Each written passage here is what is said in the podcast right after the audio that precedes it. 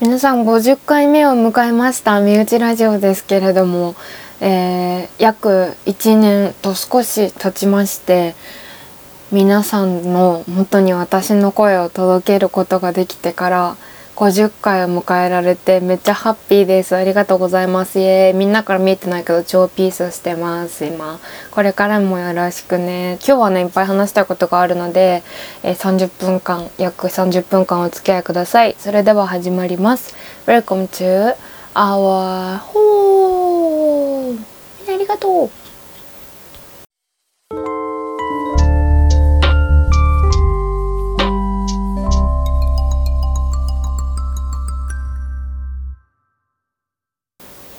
ということで、えー、第50回目、えー、っと3月7日月曜日、えー、時刻は夜9時を回りましたけれども皆様いかがお過ごしでしょうか？ミニチラジオは、えあなたも聞いた時から私たちの身内にしてしまうをテーマにしたラジオ番組です。えっとね身内ラジオを最近なんかこのなんかね再生数とかを見ていくとどういう風にしていけばもっとみんながこう聞きやすいあのコンテンツになるんだろうなっていうのをちょっと考えてみたんだけど私タイトルとこのジャケットっていうのを毎回サムネイル？そのサムネイルを自分で撮った写真だったりあるいは撮ってもらった写真にあの設定してるんだけどあのそういうのとかも含めて再生回数が多い回ってなんか例えば私はもっと気楽に来た方がいいだったりとか、えの回だったりとか、え選挙終わってから選挙の話したりする回だったりとかっていうのが結構自己肯定スペシャルとかあの結構自分のあのパーソナルな部分を話す回が結構みんなあの興味を聞いてあ持って聞いてもらえてるんだなと思ってだけどさあのだからその毎週1回私が自分で自分を見つめ直す意味でこう一つのテーマ例えばツイッターで面白いツイートを見つけたよとか言って話すことがよくあるじゃん。それであの話したりすると思うんだけどそのことに関して一個フォーカスして話していったらあのなんかこう一個分かりやすいものになるかなとかっていうこのラジオ自体がっていうふうになんか思ってでみんなのさこういう回が好きとか私のこういうおしゃべりが好きとかまあなんかあのなんかあればあとなんか質問とかなんか悩み相談とかもその悩み相談とかさっていうことで私もそう確かにと思って一緒にさ新しいこと見つけて悩めたりしたら面白いしあのー、なんかになればなと思うので今回ねあの身内ラジオ50回目にして初めてお便りのブースを作ることにしました。それであのお便りっていうのはどこから募集したりするかと言いますと、えっと、G メールですね。えメールを送れるフォームを作りました。であのメールアドレスを公開したいと思います。これラジオ用のメールアドレスなんですけどえっとレター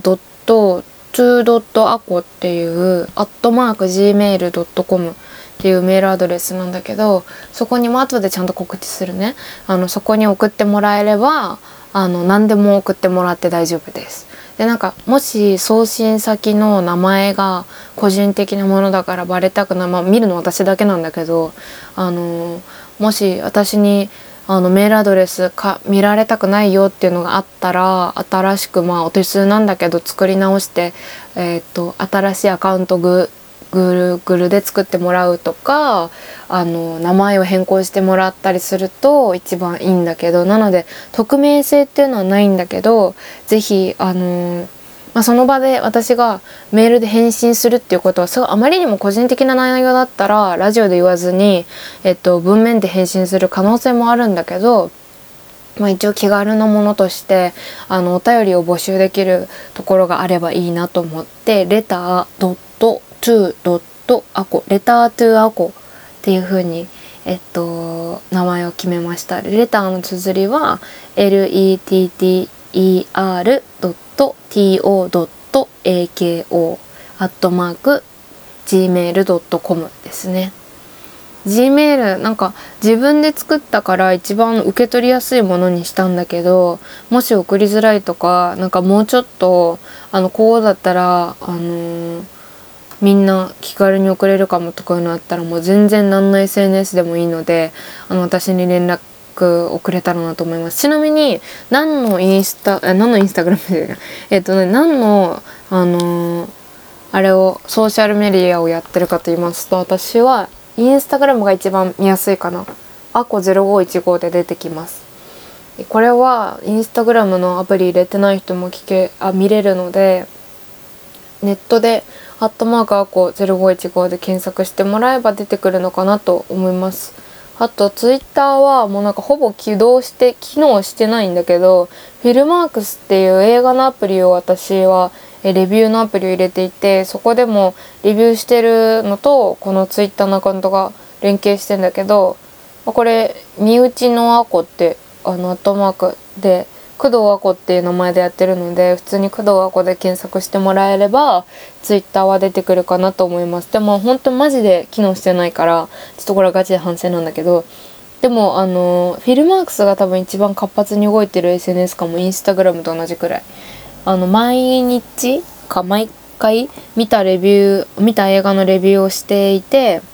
あの私が今までラジオで紹介した映画のトップ10だったりも見ることができます。フィルマークスっていうアプリのえっ、ー、とアコって検索してくれれば歯抜けの男の子の画像がアイコンなのですぐわかると思います。えっと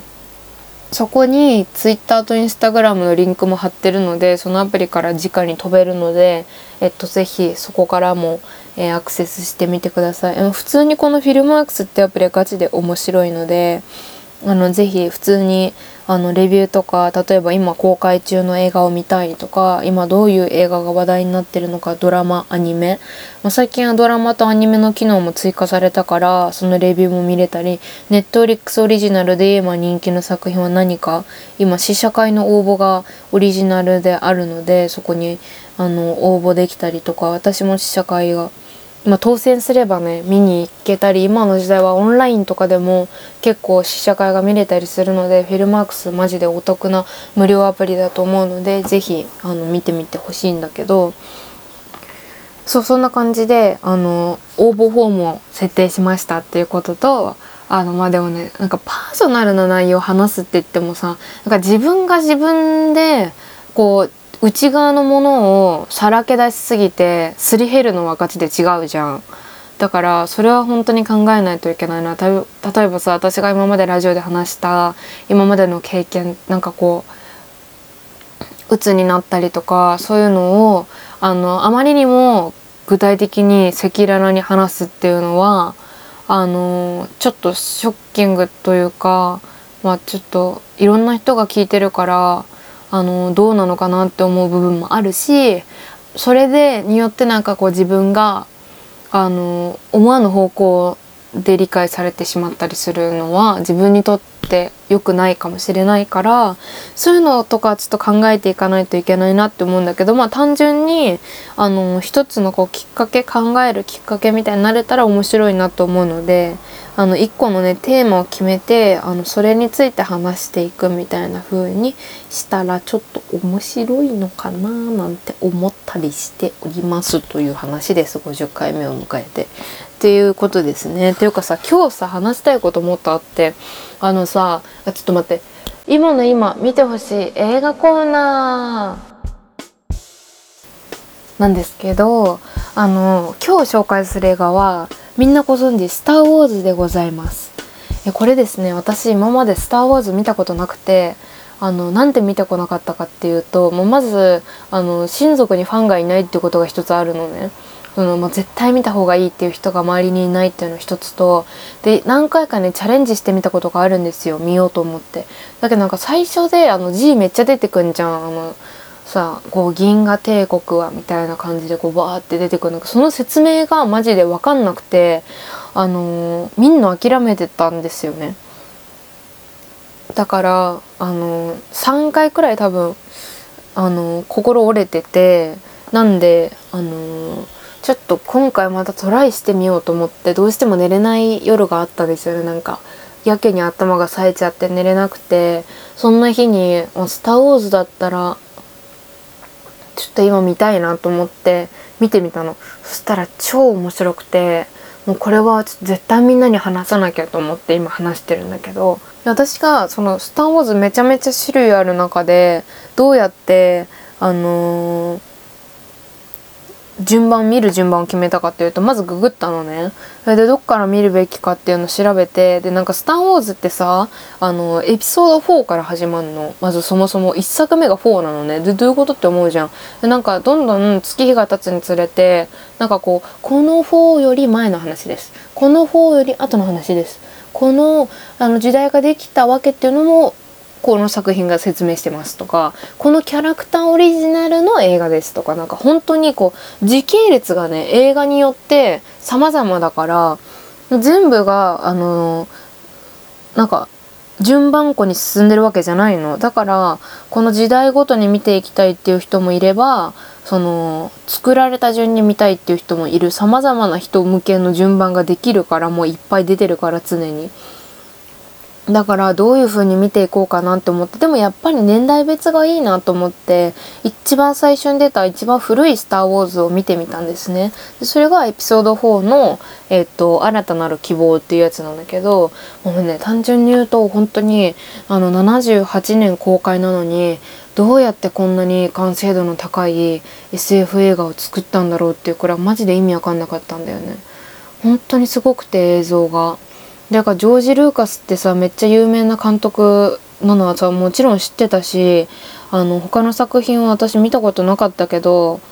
もちろんさディズあアメリカングラフィティは見たか。アメリカングラフィティは見たんだけどアメリカングラフィティはさなんかあの青春映画だから SF でも何でもないのね。で結構なんかあのー雰囲気を楽しむ映画っていうか、まあ、結構最後はすごいことになるけどあのそういう映画だからこう SF でどういう風になるんだろうっていうのがあったんだけど、まあ、ととりあえず CG とかどういう撮られ方してるのか分かんないけどとにかくすごくて映像が。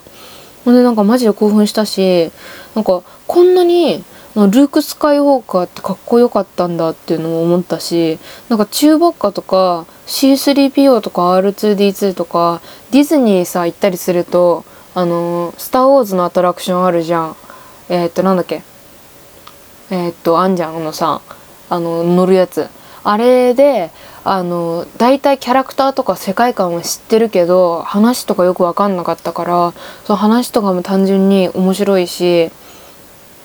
なんか私今めちゃくちゃシンプソンズハマっててシンプソンズを毎日ずっと見てんのディズニーチャンネルで。そのホーマーっていう父親どうしようもない父親がいるんだけど放射放射線放射能のなんかあの工場で働いてる有機物の工場で働いてんだけどそのめちゃくちゃな男がいてそのホーマー・シンプソンとあのなんだっけあのさ「スター・ウォーズ」のさあのさこうっていう人あのエド・ハルミじゃなくてあダース・ベイダーダース・ベイダー。ダース・ベイダーの声がホーマー・シンプソンと一緒だったの。だからあのあんなにバカな父親を毎日見てるのにあのこんな帝国軍のあの反逆者としてあのめちゃくちゃラスボスとして活躍してる人の声が一緒っていうのがちょっと面白くてあのそれちょっとニヤニヤしながらまあちょっとそんな楽しみ方もあるんだなとか思いながら見ててなのでちょっとね今引き続き他のシリーズも他のシリーズというかまあ続けて見てるんですけど、まあ、本当に面白くてこの「新たなる希望は」あの一番最初の本当に信じられないほどすごい完成度でで78年って具体的にどんなあの映画が作られてた公開された年なのかなと思って調べたの。そしたら未知との遭遇とか、えー、日本で言ったらルパン三世の映画第1作目「マモ」VS 複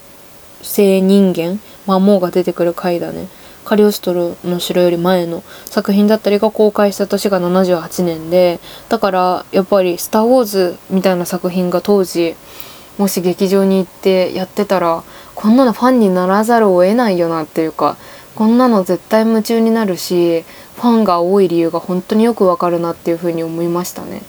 なんか同じ年の他の映画を一緒に見ていくと「グリース」とか「サタデーナイト・フィーバー」これ2つともジョン・トラボルタの作品作品っていうか、えっと、主演作品だけどグリースはやっぱあのミュージカルミュージカル青春ミュージカルなんか高校生のやつだからこれめっちゃ面白いグリースはオープニングの絵がめちゃくちゃ可愛いのでぜひ見てみてほしい。サタデーナイト・フィーバーもディスコの話だよね。有名なあの曲が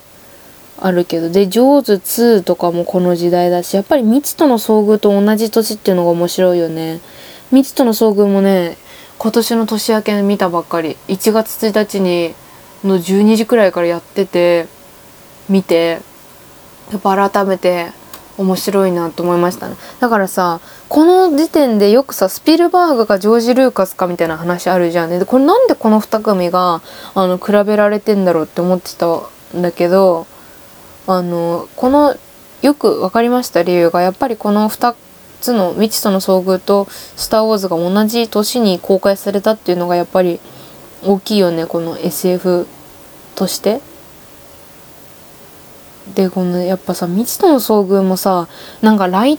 トとかの色が面白いし普通になんか可愛いっていうのとあと宇宙人が出てくるっていうところとかあんなに大きな宇宙船とか UFO が降りてくるっていう設定が結構人間寄りの SF だけど「スター・ウォーズ」はガチで宇宙寄りっていうかマジでなんか人間界とかま突き放してもいや宇宙の生活当たり前ですけどとこから始まるから結構同じ SF だと思ってたけど全然視点が違うあのものなんだなっていうふうに思いました。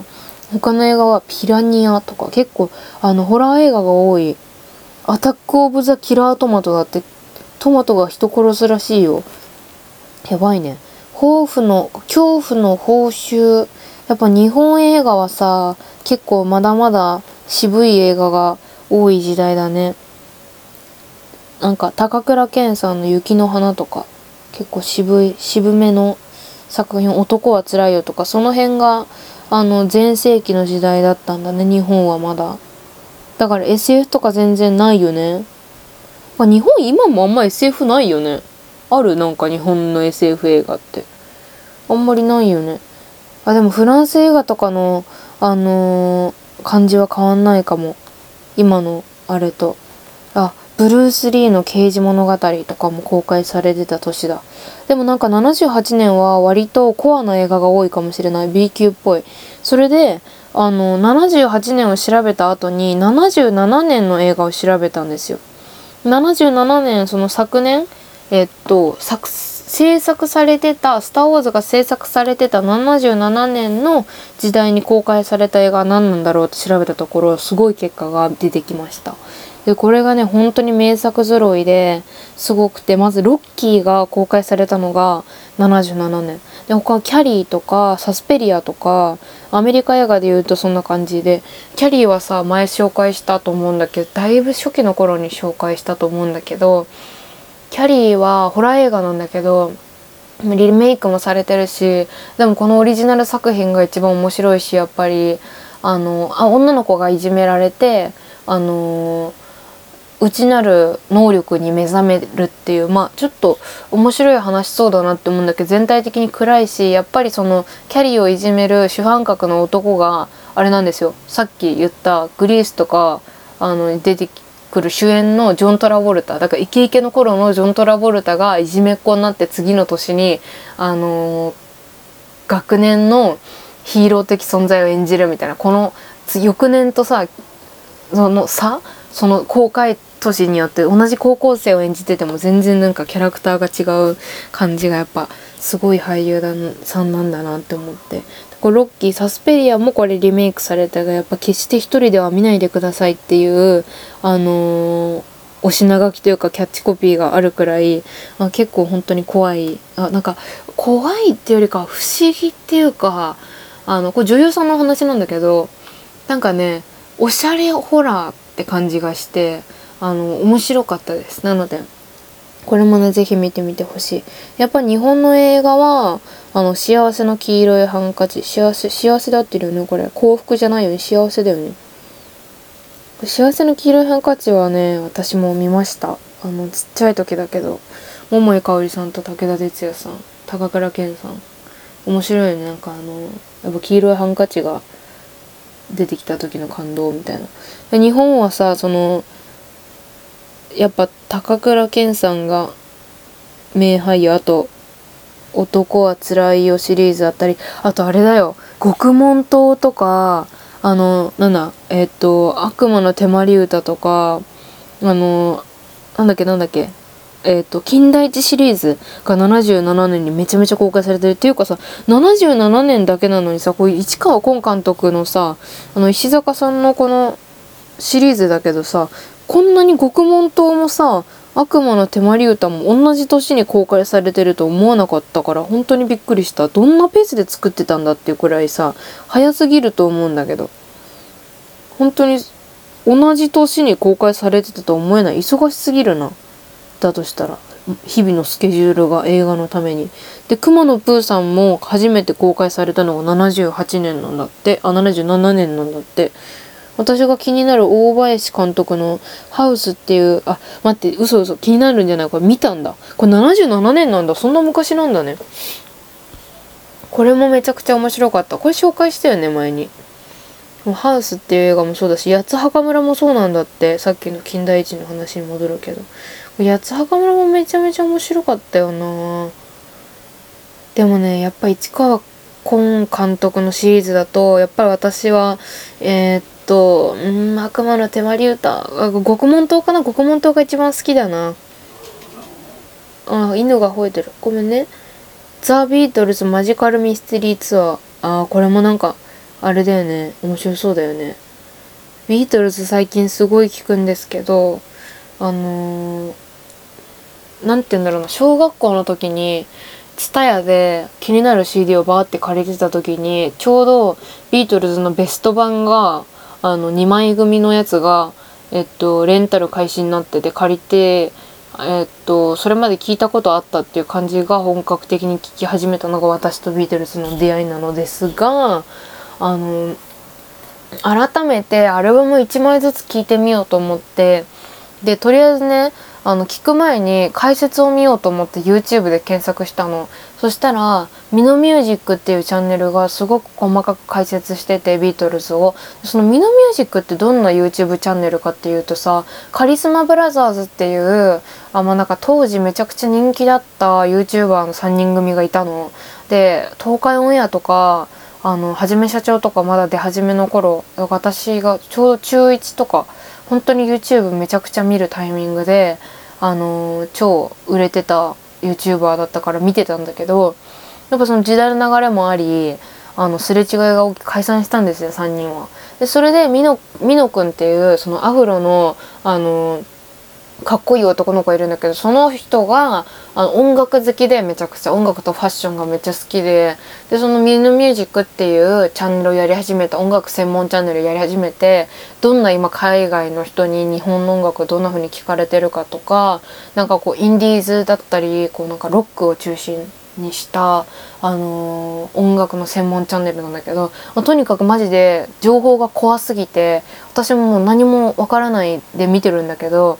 コメント欄にも同じ趣味の人が集まってるから本当にいろんな音楽を聴く入り口になるししかもなんか最近みのくんがもうこれ相性込めてみのくんと呼びますけどあのみのくんがあれなんですよね。アップルでコンテンツが始まって最近じゃないのかも結構経つのかな。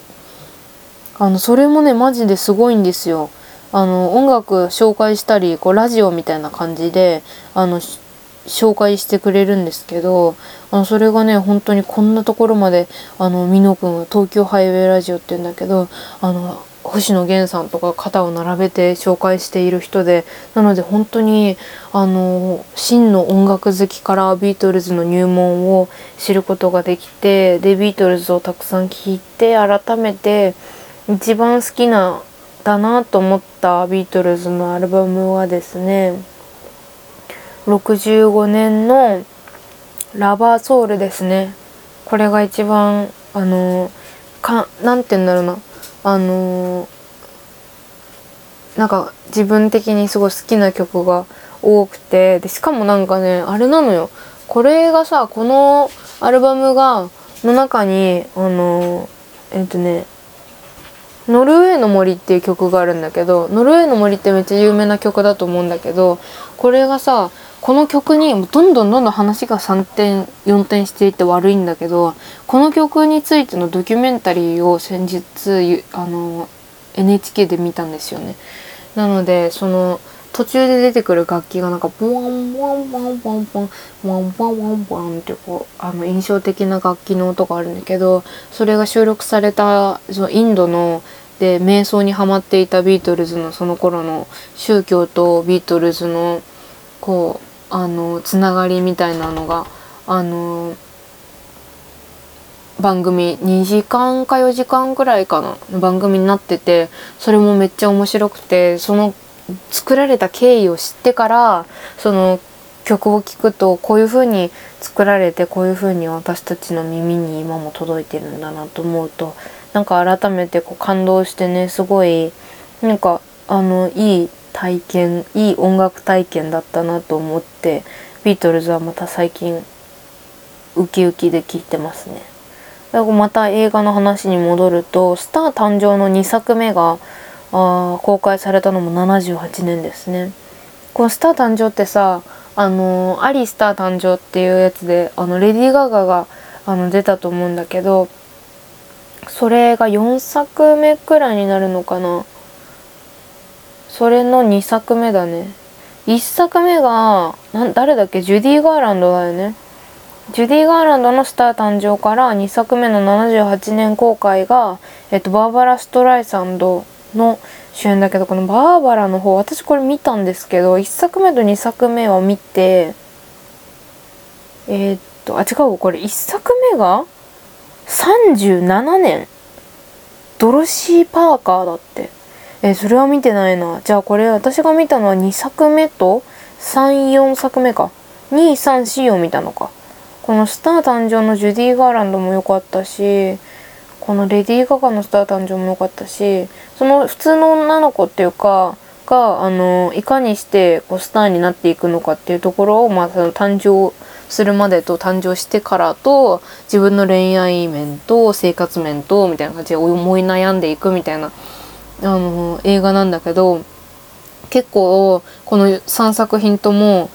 女の子の部分にフォーカスするのか人生にフォーカスするのか男関係の方にフォーカスするのかそれをあの含めて歌をメインにするのかっていうところでなんか結構ミュージカル調だったりその作品ごとに違った個性があるのでこれはじゃ面白かったけど2作あ違う3作目のこのバーブラの方はちょっと大人っぽい内容だったなって思いますね。まあでもバーバラ・ストライサンドで私ファニーガールとか本当にあのショーとかが大好きなのであのハロー・ドーリーとかなのでバーバラ・ストライサンドは本当に可愛くて大好きですね全盛期の時代だったんだね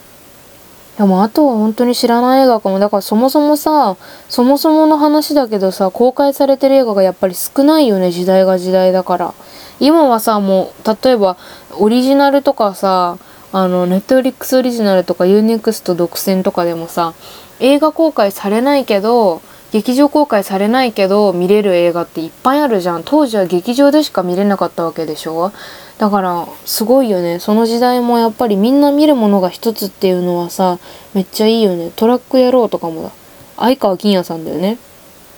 トラック野郎見てみたいんだよね。トラック野郎見たことないんだよね。アドマチで相川金也さんはずっと知ってんだけどさゴルゴ13の実写版も公開されてた。んだゴルゴ13マジで息長すぎるよね。うちのお父さんゴルゴ13大好きでさ全巻持ってんの。だからめっちゃ家にあるんだけどあのー、本当にさもうコロナの何時事のネタがさもう盛り込まれてたりとかさ本当に内容がもうナウすぎてあのすごいあのー、本当にあでも作者の方この前斎藤をなんだっけ斎藤隆夫さんか。亡くなったけどあめちゃめちゃすごい作品だよね。ゴルゴさってでも実写版なんてあるんだね。初めて知った。見てみようかな。面白そうだよね。でも今実写版の CM さ千鳥の大悟さんがやってるよね。それもまた面白い事実。ということで今日紹介した映画は「スター・ウォーズの新たなる希望」でした。えっと、紹介した音楽は、えっと、ビートルズのラバーソウルっていうアルバムですね。これはあの、アコースティックな感じの曲が多いので、あの、ちょっと落ち着いた曲調なのかな。なんか結構さ、サイケっぽい曲多いじゃん、ビートルズって。さっきのマジカルミステリーツアーとかもさ、映画とかもガチでサイケだし、あの、わけわかんなくなりそうになるけど、このアルバムは結構落ち着いているのかなと思いました。来週は、えっと、最近劇場に久々に見に行ってきた映画の、えー、フレンチディスパッチ・ザ・リリバティ・カンザス・イブニングさん別冊っていう映画を紹介します。あと、えー、アカデミー賞候補に上がっている超話題ネットフリックスオリジナル映画ドントルックアップ。この2つを紹介しようかなと、えー、思いますね。あともう一個紹介しようかな。アングストも紹介したいかな。アングスト紹介したっけ先週。これめっちゃ面白かったんでちょっとこの映画の来週はもっと映画の話を、えー、ギュギュッとしていきたいなと思います、えー、では皆さん、えお便りお待ちしております。レタートゥアコレタードットトゥドットアコアットマーク gmail.com までレタードットトゥドットアコアットマーク gmail.com までメールお待ちしております。それではまた来週月曜日夜9時にお会いしましょう。お相手は工藤あこでした。バイバーイ。